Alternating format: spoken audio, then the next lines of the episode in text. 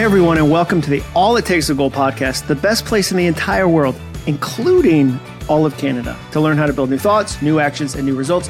I'm your host, Jon Acuff, and today I'm joined by Dr. Meg Meeker. Who's that? Who's that? I'm, I'm so glad you asked.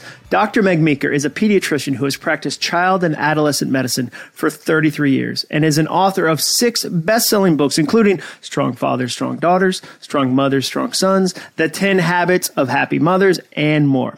She is a nationally acclaimed speaker on parenting issues and has appeared on numerous television shows, including The Today Show, NPR, Today with Kathie Lee and Hoda, Dateline NBC, The Ingraham Angle, Fox and Friends, and The Dave Ramsey Show, among many others. She has spoken at United Nations, that's the UN if you want to be briefer, on the topic of fathers, and she serves on the advisory board at the Medical Institute. Dr. Meg's podcast, Dr. Meg. I feel like I said Dr. Med there. That's not her name. Her name is Dr. Meg.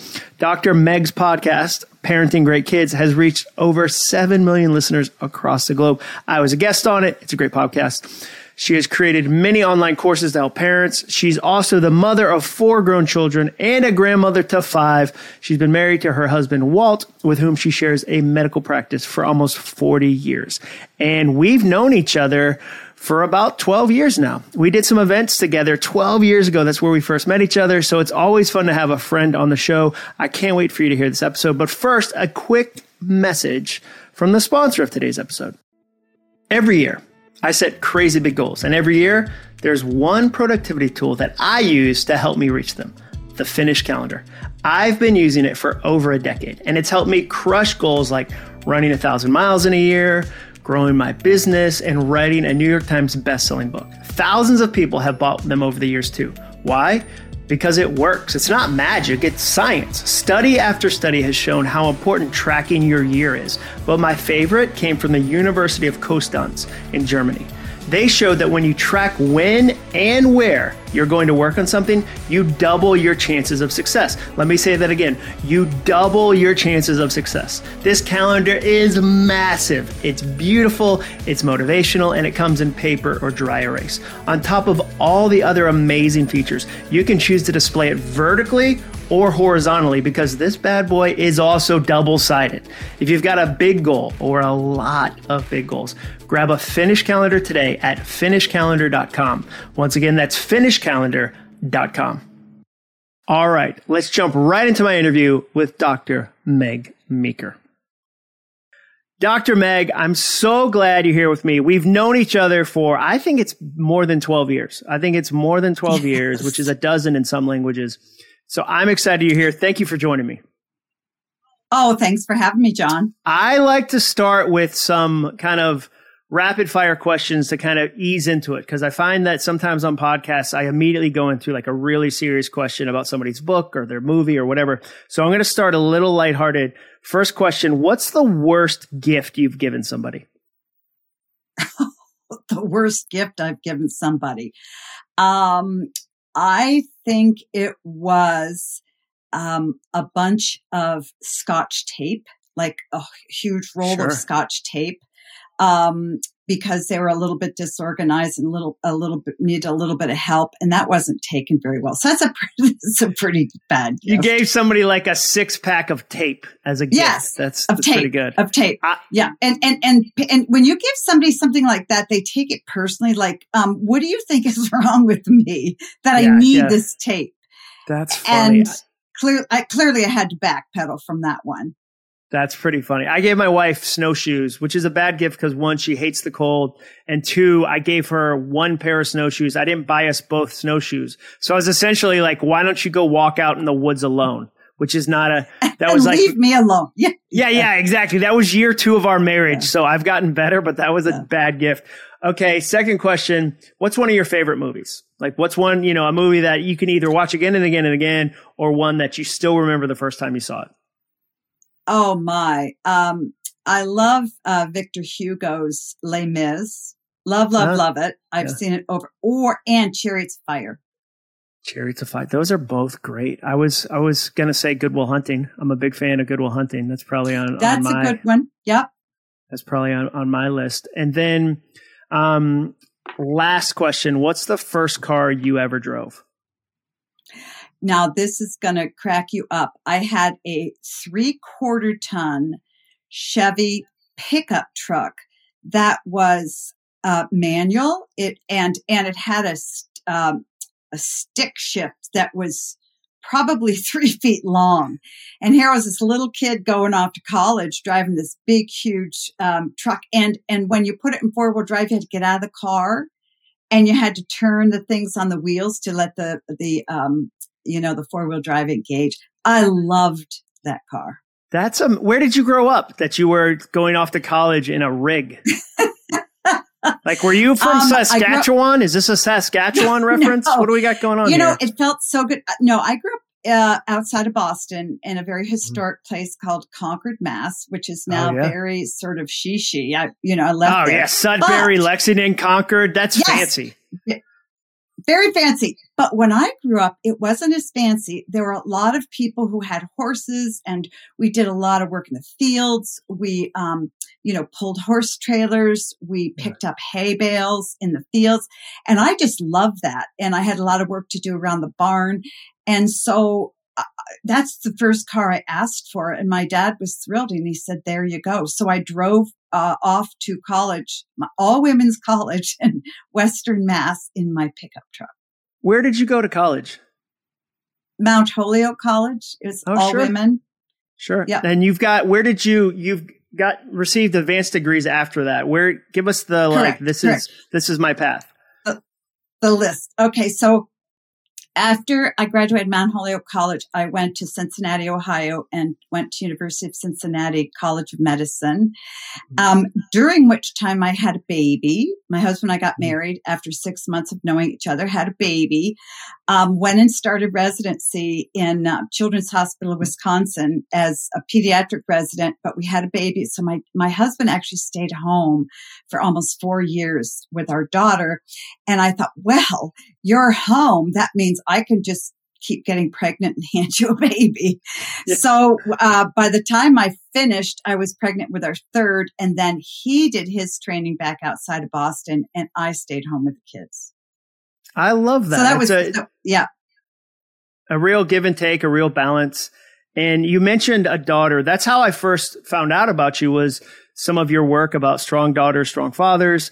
So what inspired you to go down that path of research, that path of work?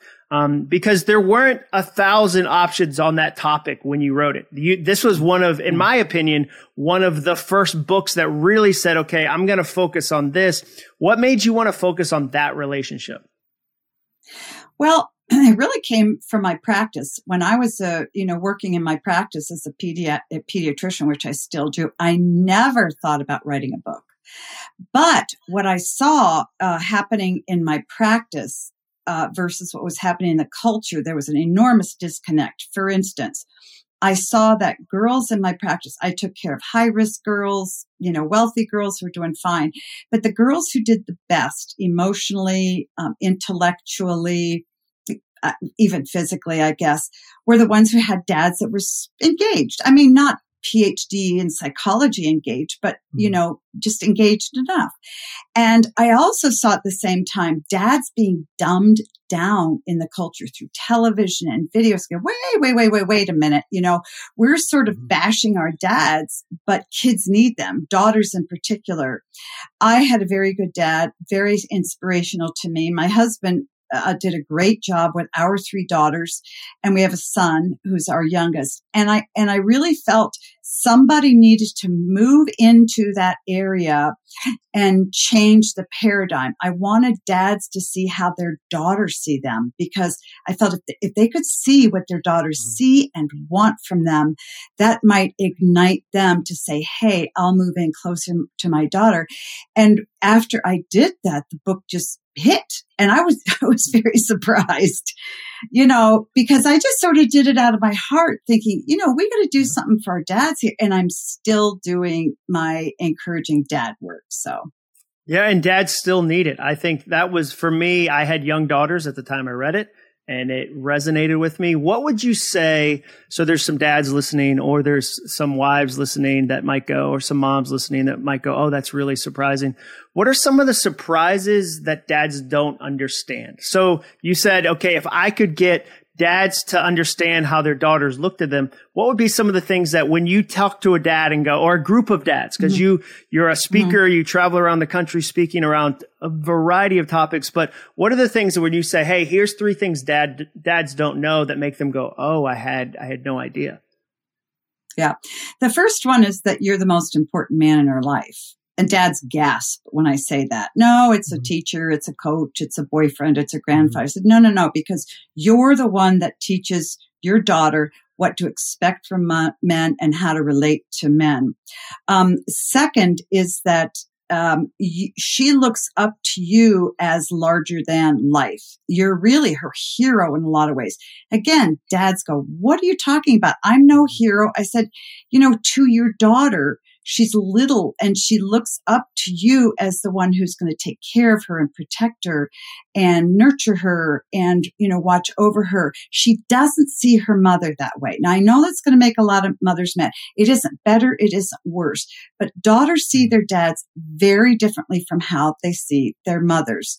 Um, and also to be a great dad is pretty simple you know, but the simple things are very hard. You know, mm-hmm. show up, show her some affection and give her attention and affirm her. Um, any dad can do that. Any dad can do that. But dads make father life so much more complicated because I think you guys compare yourselves to what your guy friends are doing. Or you go, gee whiz, my daughter won't do that for me, or she won't talk to that you know, to me, skip all that. Just skip all that and focus on doing three or four things and you're there. That's it. You don't have to be a perfect dad. You know, you can still drive a really ugly car. You can only have one car. You don't need a fancy house. She doesn't need all her great clothes. Give her those three things and she's off and flying. And those are the things that my dad gave me and my husband I saw give our daughters. When you think about um, the research that informs this, because I think that's one of the most powerful parts of the book, is that there's a lot of emotion in how you write. There's a lot of honesty. There's a lot of relatability. There's a lot of those personal connections. But there's also, hey, I'm a doctor. Hey, here's the mm-hmm. research, which I love because there's a ton of books on the market that one person has one experience and then goes, this is how it is for everybody. And you go, no, that was how it was for you you haven't read a, you didn't go to medical school. Like you haven't seen mm-hmm. a thousand daughters and a thousand dads. So from a research perspective, what are some of the stats or the data that you go, oh, okay. So like you like what I said about you got to affirm, you've got to, you know, be encouraging, you got to be present. That's all great. Mm-hmm. It's a soft skill. You're working on it. Awesome. But by the way, data, data, data, data, like hit us with data. some numbers, Dr. Meg. Yeah, exactly. Um, we now know that, I mean, some of this is amazing. If a dad starts reading to his daughter with her on her lap, just reading to her when she's six months of age, and they test her um, IQ when she's three years old, her IQ is measure- measurably higher than girls whose dads didn't read to them. Believe it or not, girls who have a dad in the home start their menstrual cycles later than girls whose dads are in the home. Um, da- uh, girls who have a dad in the home. Again, I don't want your listeners to think these are great dads who understand and talk yeah. and all this kind of stuff. A dad in the home, much more likely to go on to um, college and to graduate school, much less likely to get involved in sex, drugs, and alcohol, much less likely um, to be poor, uh, much more likely to have a higher self-esteem and less likely to, you know, struggle with depression, anxiety across all levels in a daughter's life, if they have a dad in the home, they fare much better. As a matter of fact, you can't find one area in a girl's life where she fares less well um, when her dad is in the home, unless, of course, dad is is very abusive. Sure. But bottom line is, as ridiculous as this sounds, symbols, dads are great for daughters, even just regular dads who are in the home not doing a whole, whole lot, but having their presence in the home changes a girl's future. I, I love that. And I'm, I love that you're saying too, okay, we're not saying you have to, we're talking about a super dad that gets up at 4 a.m. and does an hour long Bible study with his daughter. And then he whittles her a rocking chair from, from a mm-hmm. piece of wood he carved. Like you're not saying perfect dads. I want to shift for a second and go, okay, I'm a dad who I've got a 16 year old and I'm listening to this and I'm like, oh no, I should have started reading when she was like a, fetus. Like I'm already behind. Like, cause I know there's a lot of parents that feel behind. That's a very common feeling mm-hmm. for parents. So if I'm a mom or a dad, I'm a parent in general that goes, cause you also talk to moms. You also have a lot of advice mm-hmm. and wisdom for moms what do I do if I'm, I've got a 16 year old? It hasn't been terrible. It hasn't been great. It's just kind of been, and I can see the edge of college coming and I feel behind. What do you say to a parent like that? Because I, I think you have great feedback for them to, and it, and it gives you some tactical things you can do now at this stage with your kids. Or maybe you got a 25 year old. Give us like, I feel behind. What do I do? Yeah, great, great question. Well, first of all, you know, your child isn't completely an adult, we know now, until they're in their early 20s or around 25. So here's the good news. if you're not close to your 16 year old, you have nine more years to make it great. happen. That's great. That's good news, bad yeah. news. But here's the other very, very important thing. I hear this all the time from dads. You know what? I blew it. My daughter's 30. It's too late. And I always tell dads this. Every woman takes one man to her grave, and it's her dad. Mm-hmm. So, just like men, how many adult middle aged men do you know, Jon, who are running around still trying to get the approval from their dads? You know, a lot of times it's subconscious, but dads have a power in your life. So many middle aged women and older women are still profoundly impacted by the relationship with their father. In other words, it's never too late for a dad to grow closer to his daughter and to have a better relationship because until she dies, she always wants more from her dad, more hmm. healing or more time and love from him. And that never ever goes away. So age doesn't really matter in a daughter. I, that's so helpful. And you're right. I know I know men in their late 40s who are still, and they might not even know this, but they're still trying to get mm-hmm. their approval of the dad. And sometimes the dad has passed away. Sometimes the dad is no longer alive and they're still, a dad set up a negative soundtrack, what I'd call like, and when they were young and they're still trying to, and it doesn't matter the money. It doesn't matter the size of the house, the size of the yacht, whatever. There's still mm-hmm. that sense of chasing. I know there's a lot of moms that are listening right now, and you've also done research writing around the idea of, okay, what's a mom's role or impact with a son? So for the mom listening, that's maybe like, okay, well, that's for the dads. What do you, what do you mm-hmm. try to encourage moms about when it comes to how they raise sons? Well, I did write a book, Strong Mothers, Strong Sons, because mothers have a big impact on their sons as well. The relationship a parent has, particularly a mother with a son, is very different from the relationship she has with a daughter. Um, boys in the first seven years of life, moms it. You know, they feel uh, security in their mothers. They spend more time with their mothers. But then once they transition into puberty and then into teen years, dad's it. And during the teen years, this is one of the biggest mistakes modern mothers make is that we need to help our sons transition from boys into men. And in order for them to do that, they need to sort of emotionally separate from us. They don't need to go completely away. But a, a 15, 16, 17 year old boy who still feels he depends on his mom, it feels kind of creepy. Mm-hmm. So mothers need to sort of back out a little bit. And if dad is around and he's a pretty good dad, to let the son bond more with the dad. Very hard for mothers because we're kind of control freaks forever, and never, never. Um, but we need to let our sons go. And once we let our sons go and look to them as men, never forget my 18 year old son looking down at me one time. He's very, very tall. And he said, um, mom, quit treating me like there's something wrong with me. I'm not a boy. I'm a man. Mm. and I realized my need to have to be able to do something for him or fix him or mom him. He hated it. And so I mm. said, thank you. And I called him man from then on and I stopped sort of micromanaging him and I backed off. Then a son can be, uh, become a man. But mothers these days, we're, we're told we need to be our kids everything. And particularly single moms feel like we need to be our sons everything because there's not a man in his life. So we mm. go way overboard. We overparent, we helicopter, and we never stop. And that doesn't do well for boys. That's one of the most important things that mothers need to recognize about psychological development of their sons is that they need to um, back away in order for there to be that level of maturity.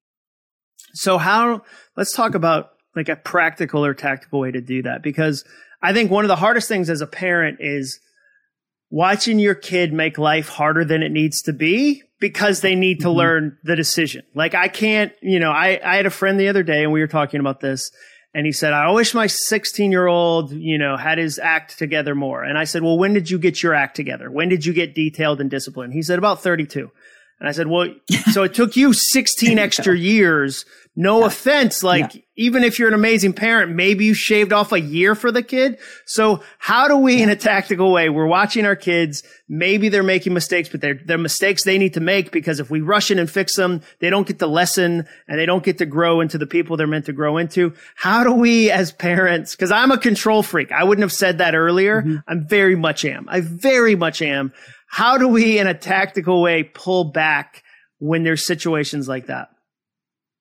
Well, I, I, think you need to look at every single situation. And if the, if the child or if your son failing isn't going to bring consequences that are disastrous, like, you know, letting him go to a party and drink with his friends and drive home. You go, well, he's got to learn sometime. No, no, no, that's too hard of a lesson. But if he's uh, not doing well in soccer and he's not a very good soccer player, let him figure it out. Don't stand on the sidelines going, you can do it, you can do it, you can score a goal. Maybe he can't, you know, maybe he's terrible, but let him figure that out.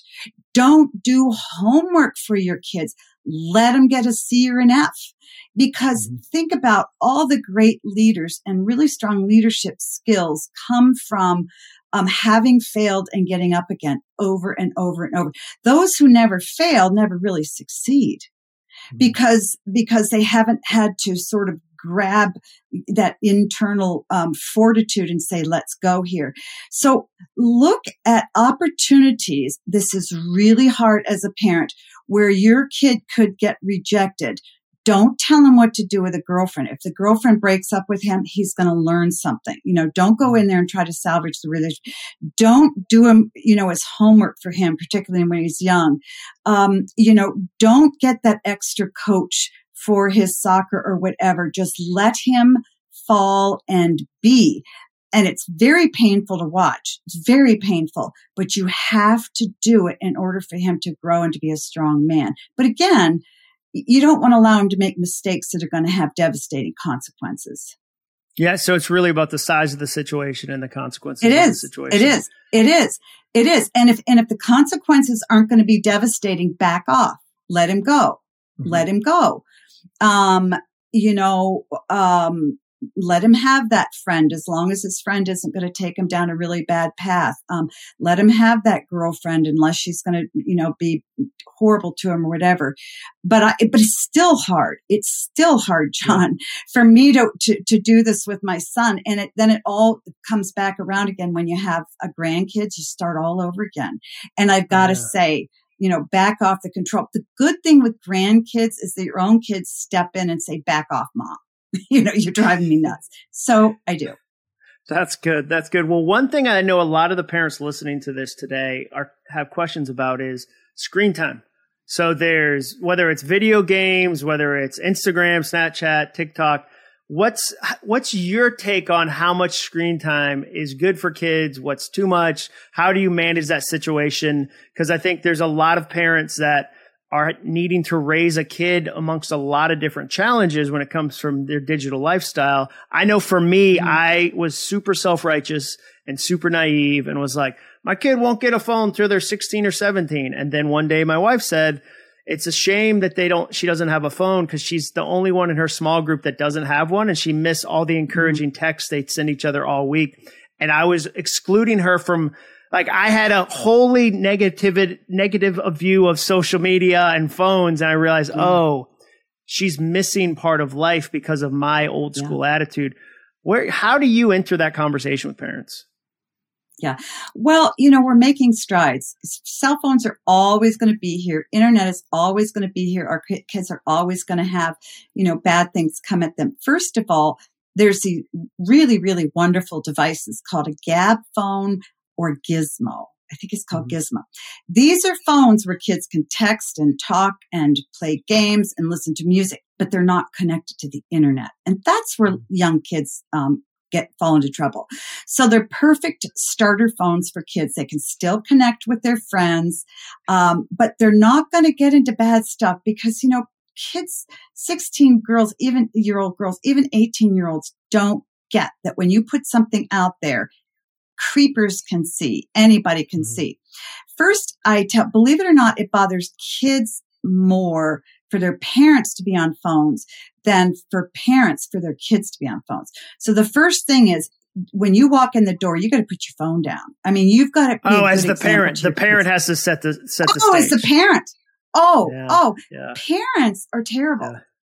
Yeah, yeah. terrible. My, do- my daughter times- calls me a yeah. screenager. She calls me a screenager if she's trying to talk to me and I'm on my phone. She go, "Oh, sorry, screenager. Let me know when you're done." And I'm like, "There okay. you go. Lock yeah. it away. Have a lockbox in your, yeah. you know, in your kitchen somewhere. Have a thing mm. where it is from seven to eight or eight to nine or whatever. Everybody's phones get locked including yours. And, you know, sometimes if you feel like your kid is on, say, social media or playing video games, say three hours after school or four hours after school, you need to wean your kid from that. And so you need to set time limits. Say, okay, you can use your phone or you can play a video game, you know, after whatever. Or after a certain time at night, you can't use your phone. Don't let kids take their phones to their bedrooms. Oh, but I need background music. Oh, but I need, no, because friends call and it keeps kids awake and mm-hmm. kids sleep is so poor. So you can let your kids use them, you know, an hour here, an hour there. Because remember, Jon, this is fun screen time. I'm not talking about screen time to get their homework done. Yeah. You know, the average kid is on screens, you know, eight to nine hours per day. That's a lot. How many times, how, how often do they talk to you during the day? 40 minutes, maybe. So maybe. you need to tip that balance. Maybe. So be more present with your kids. Put your phone down. Start to uh, limit their access. But when you limit their access, you got to limit your access too. And you got to talk to your kids. Well, this That's is really actually, the rub. Is that yeah, you have to talk to parents, them? Yes. And, and, and yeah. you have to let them figure out what to do without a phone in their hand. And you have to figure out how to be with a kid without either one of you having a phone in your hand. But you know what? It's so great. I mean, kids actually yeah. like learning how to be off their phone because it, there's more stimulating stuff going on there. Read a book, you know, um, you know, play with your sister, your brother, go outside. Once kids get used to spending less times on time on their phones, they like it. They really do like it, uh, contrary to what we would think. Um, I mean, I've had boys addicted to video games upwards of six, seven, eight hours a day playing games and they realize something's wrong, but they can't take control to wind down on it. So once, you know, I helped this kid get, uh, uh you know, off of his video games on the phone and, and spend less time on them, he felt so good and thought, why didn't I do this earlier? So don't always think you're being a bad, mean person by mm-hmm. getting your kid to, by limiting the amount of time they can use their phone or play video games. After a while, they're really going to like it and they're going to thank you. Really. I, am not kidding. I promise you. Yeah. It, it's interesting. The part about parents, because it is easier to go, okay, well, they're on their phone like the parent has to do the work of going, I'm going to be engaged. And if you've got a surly 14 year old, uh, so here's my question. is there a period of a like teen boy's life where they're super surly and they they sometimes use their attitude as a way to try to shut you down and you as a parent have to like push past that push that aside and still be present because i know as of i'm and i'm speaking from experience i think i was just a punk from like 11 to like 31 um and I use my attitude to push people away. Yeah. How as a parent, because there's a parent listening right now that are like, this sounds amazing. I would love to do all this, but my 14 year old is really sarcastic and knows the meanest ways to make me feel terrible and says mm-hmm. comments like, how do I move beyond that? What's my role there? Yeah. Well, first of all, when you see your kid being really snarky, don't assume it's about you. You know, mm. as parents, what am I doing wrong? Why does he not like me? No, no, no, no. Usually has nothing to do with you. There is, there is a need beneath that and a story that he's telling himself beneath that that has nothing to do with you. And most kids during the teen years, they get really snarky, feel rejected by friends.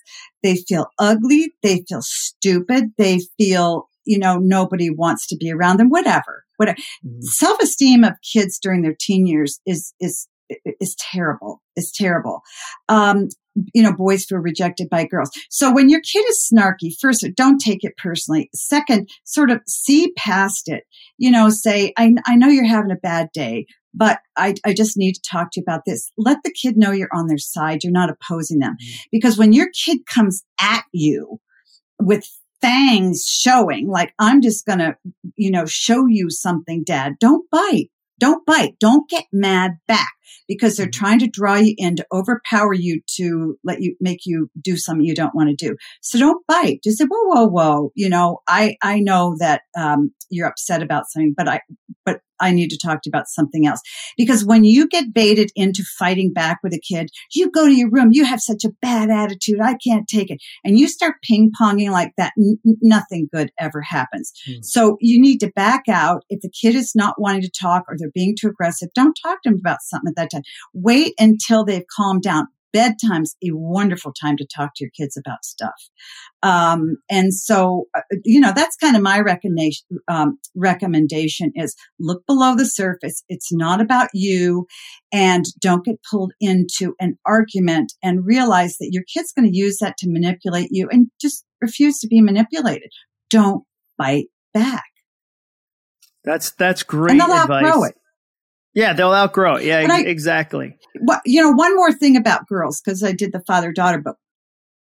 You know, daughter, dads often say, you know, one day uh, my daughter just came downstairs and I went to hug her and she stood there and almost spit at me, like, get away, you creepy person. And yeah. so I said, okay. And I went away. And I say, that's the worst thing you can do because here's what's happening. Your daughter feels so awful about herself everything's wrong because they live with the sense that everybody sees them. They're so profoundly egocentric. They, they think mm-hmm. that everybody sees everything that's wrong with them. So they feel bad about themselves. And what do they do? They spit at dad. So mm-hmm. get away from me, dad. I know you're like everybody else. Don't take, again, don't take it personally. This isn't about you, dad. This is about her.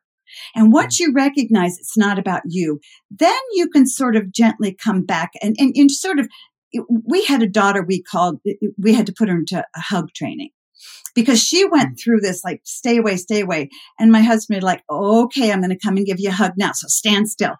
Kind of make a game out of it a little bit but mm-hmm. the worst thing you can do is back off and wait till she comes around and she's nice again when she's 18 uh, that's that is great advice, and I, have seen I've seen that in my in my own house. That's great advice. You mentioned um, again, strong father, strong daughters. You've actually done a movie version, so it's funny to think about. You didn't think you'd write a book, and I'm sure years yeah. and years and years ago when you wrote the book, you didn't think, I bet this will be a movie. Tell us about that experience. I mean, it's not it's I mean, what a special thing to get to turn that content. How did that happen? What's the movie like? Why was I not just a cameo? Like I could have walked behind somebody in the film. I'm just like I would have promoted it. I would have promoted it like crazy. I got a lot of Twitter followers. No, tell us about the movie because I think that's amazing. Well, first of all, they're they're talking about doing a, a book, a book. Excuse me, on my father, on my mother's son book, and if they do, Jon, you will be mm. in it. Okay. Yeah. I will okay. tell them. They have Hey, it's to put on. you It's in. on audio now. It's on a podcast. It's on So- audio. Here's what happened, you know, and this is just the way your life goes. You all of a sudden find yourself thrown in these situations. You go, how in the world did I get here? How, how did I mm. get here? Well, after I wrote the book, I was very, very surprised. It just hit all over the world. And I thought, oh, this is good. And I went on and wrote another book and another book. Then what people don't realize is we authors don't own our books. Our publishers do. Mhm. Um, and the same is true for movies. We don't own the movie. Um, the movie people buy the rights to the book, maybe unbeknownst to us, and then they go and make a movie. So a number of years ago, uh, Pure Flix contacted my publisher and said, "We want to write the, we want to buy the rights to the book." They told me, and I went, "Okay, that's nice."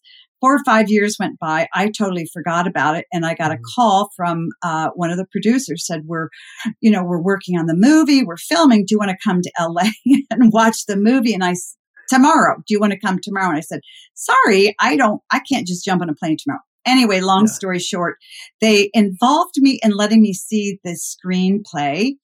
And even though I don't own it, I, I was able to weigh in on some things, take this out. No, no, no, I don't like that.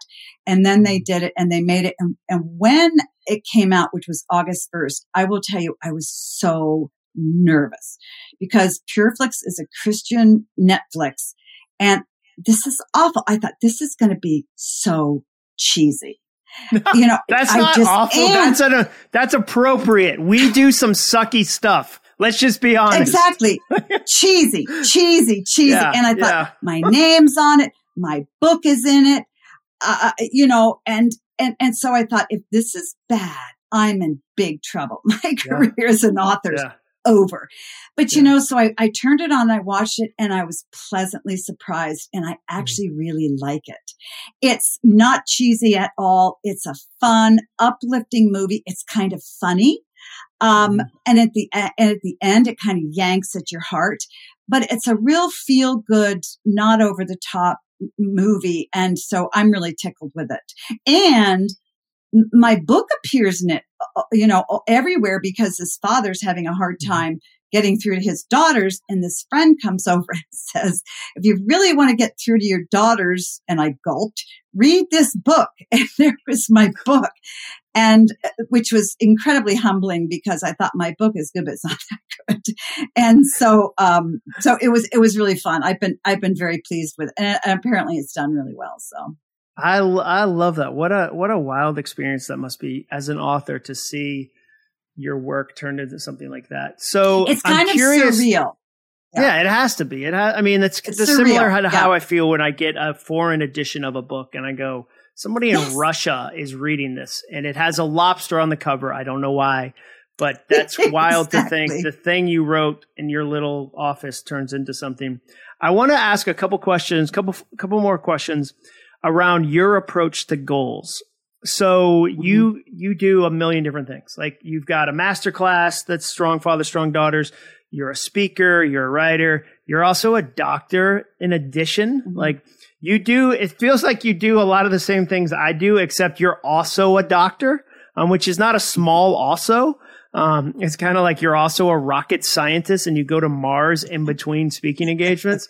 How do you Yeah. personally approach goals? Like you seem like you get a lot done. You seem like you've accomplished a, a number of things that you're passionate about. What's your approach to goals? Mm-hmm. Well, first of all, when people talk about a balanced life, they think that I need to be able to do five things every single day and feel good about them and balance. My approach is not that. I'm an all or mm-hmm. nothing person.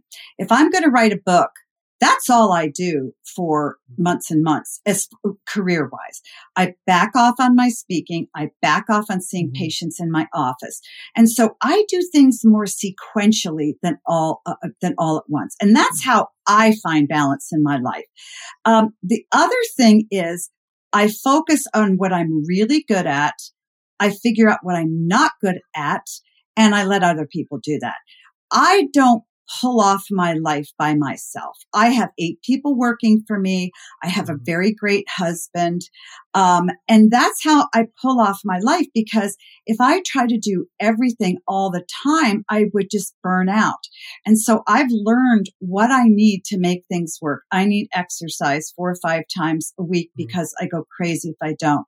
I also have really bad untreated ADD and mm-hmm. I lose things all the time like my purse and computers and things like that, you know, important things. So I've learned that I can't allow my mind to get gummed up with too many things at once. So, um, if I'm working on a project, I'm very, very, very focused on that project and I say no to a whole lot of things and saying no for a lot of women who are very compliant and want to be really nice is very hard. But the only way you're going to succeed at your goal is to say no at times to other things. So I, I really get hyper focused when I need to. And that's a discipline because my brain doesn't want to do that. How have you learned to say no? That's an interesting. So what are some things that have helped you get better at saying no over the years? Well, practice, honestly, pra- mm. practice. And it's still very hard because there's so many worthwhile things that come at me. But if I'm working on something that's very important, I train myself as soon as somebody asks me to do something, I go, wait a minute, wait a minute. I told myself that I wasn't going to take on more.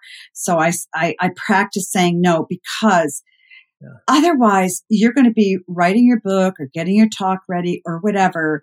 And pretty soon it's, it's delayed and it's delayed and it's delayed. And so I realize every time I say yes, I'm delaying something that's really important to do. Plus, if you're going to take what you're doing very seriously, like writing a book, it's not fair to that book and to yourself to not say no. But it yeah. takes a lot of practice because it's hard because you're saying no to very worthwhile things. And there are times I just say, look, you can't exercise now. It's the way it is. You can do it later. Um, but mm-hmm. right now you need to focus on blank. So you just have to learn to give things up and realize if they're that good, you can do them later. Pick them up later. Yeah, I think that's part of the lie is that this is, we make a lot of things once in a lifetime opportunities that aren't. Like there's very few. I remember I met a 23 year old who was like, this job's a once in a lifetime. And I thought, you're going to work for 50 more years. I hope it's not one. Like you're 23. It would stink to a 23 be like, that was my one shot. Next half a yeah. century, just no more opportunities. But we, we add a lot of pressure, I think, to ourselves that way. And peers La- do that. Peers do that. Peers do that. Sorry. Go ahead. Oh, no. So what do you mean by peers do that? Like the people oh, that peers. you surround okay, yourself so- with? No, no. So if you're between 30 and 40, let's say, you have a lot of friends who are between 30 and 40. And probably yeah. those friends are trying to establish their careers and so on and so forth. Mm-hmm. And they're having kids and they're this, and they all share notes and they all talk about what they're trying to do. And so one person who says, you know, I'm going to have kids now and pursue my career in five years is going to be less likely to do it if she sees her friend doing having kids and having a career and exercising, doing, doing all these things all at once. So that's where the pressure comes from. We compare ourselves to what our friends are doing. And what 30 year olds and even 40 year olds need to realize is after your kids are grown and gone, you've got a lot of time to do your stuff. Yeah. You know, um, to get really good at, at what you, I think Winston Churchill didn't become prime minister until he was 60, I think. But anyway, so spread things out over time. Don't feel like you're living in a pressure cooker to get everything done now just because your friends are. I think that's really wise. I, I always joke that part of that stems from in college that people will say, Oh, you got to go to go to Europe now. Go now. As if Europe is closed when you're in your 30s or 40s. Like you can only go when you're 24. Portugal hates 40 year olds. And where I'm now 46, I'll be 47 soon. Like you have more money, you understand yourself better, so you do less things that are dumb. You're like, oh, I like yes. restaurants or I don't like restaurants. I like, you know, mm-hmm. I prefer Stockholm over whatever. And you are able to actually do it. So I love that idea of like, yeah, you think there's a moment, but the moments are longer. And I think part of that is life is short. We tell ourselves that all the time. Two last questions, and they're both very easy. First one, we ask everybody that's on the podcast this. What are the four books that are on your Mount Rushmore? Like four nonfiction books that you love? Or if you want to answer the question this way, because sometimes it's hard to think of four on the spot, what's a book you've given away more than any other book other than your own? Because we both, as writers, like, we have garages full of books. And like, if somebody makes eye contact with me at the airport, I'm like, here's a copy of my book. What's a book you've given away more than any other, or what's on your Mount Rushmore of nonfiction books that, that have impacted you? Well, I, you know, I tend to read things from colleagues. Um, I'm trying to think. Um, Celebration of Discipline by Richard, oh, Richard Foster. Foster. Yeah. I give that away so much because that's my go to get your life back in order. Um, and, you know, and I use it next to my Bible really of, of just sort of going through and it's like, okay, yep, yep, yep. I've got to learn to simplify. Yep, yep. I've got to learn to, you know, listen or you know, get my prayer life in order. Um, as far as, um, and I love poetry. I love Emily Dickinson. I love Jane Austen. Those are all fiction though. Yeah, and I love fun. the classics. Sure. Yeah, I love the classics. I like The Count of Monte Cristo. I love oh, yeah. Victor Hugo's Les Mis. Um, I love Anna Karenina, um, Brothers Karamazov.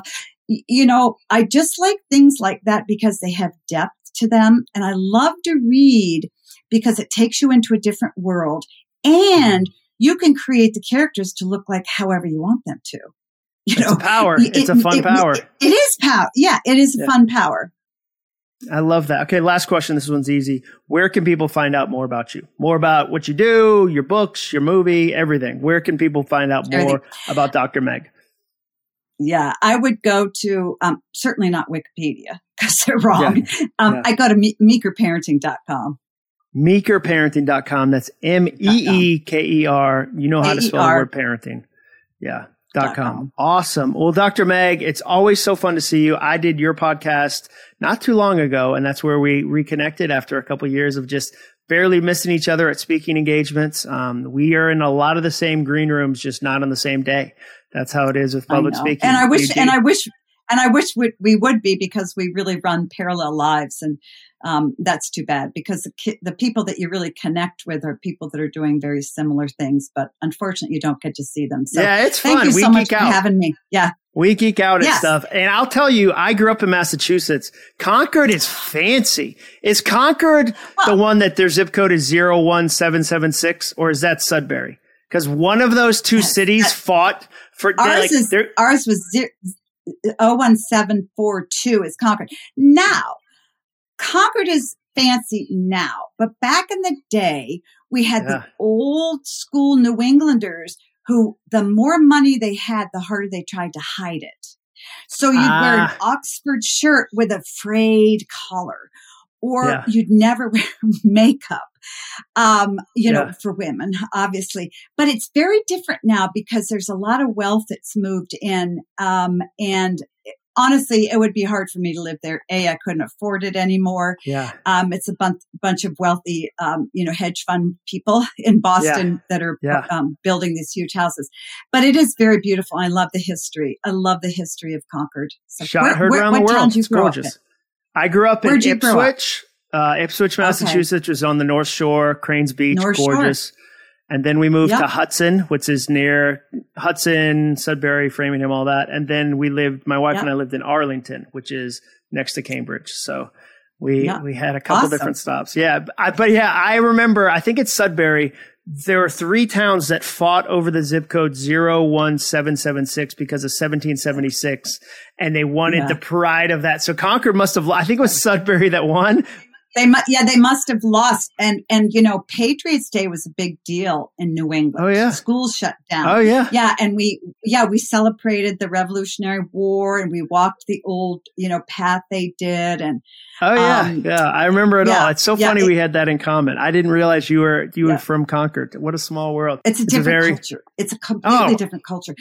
First time I moved to the Midwest and I went into a grocery store, I thought, why is everybody talking to each other?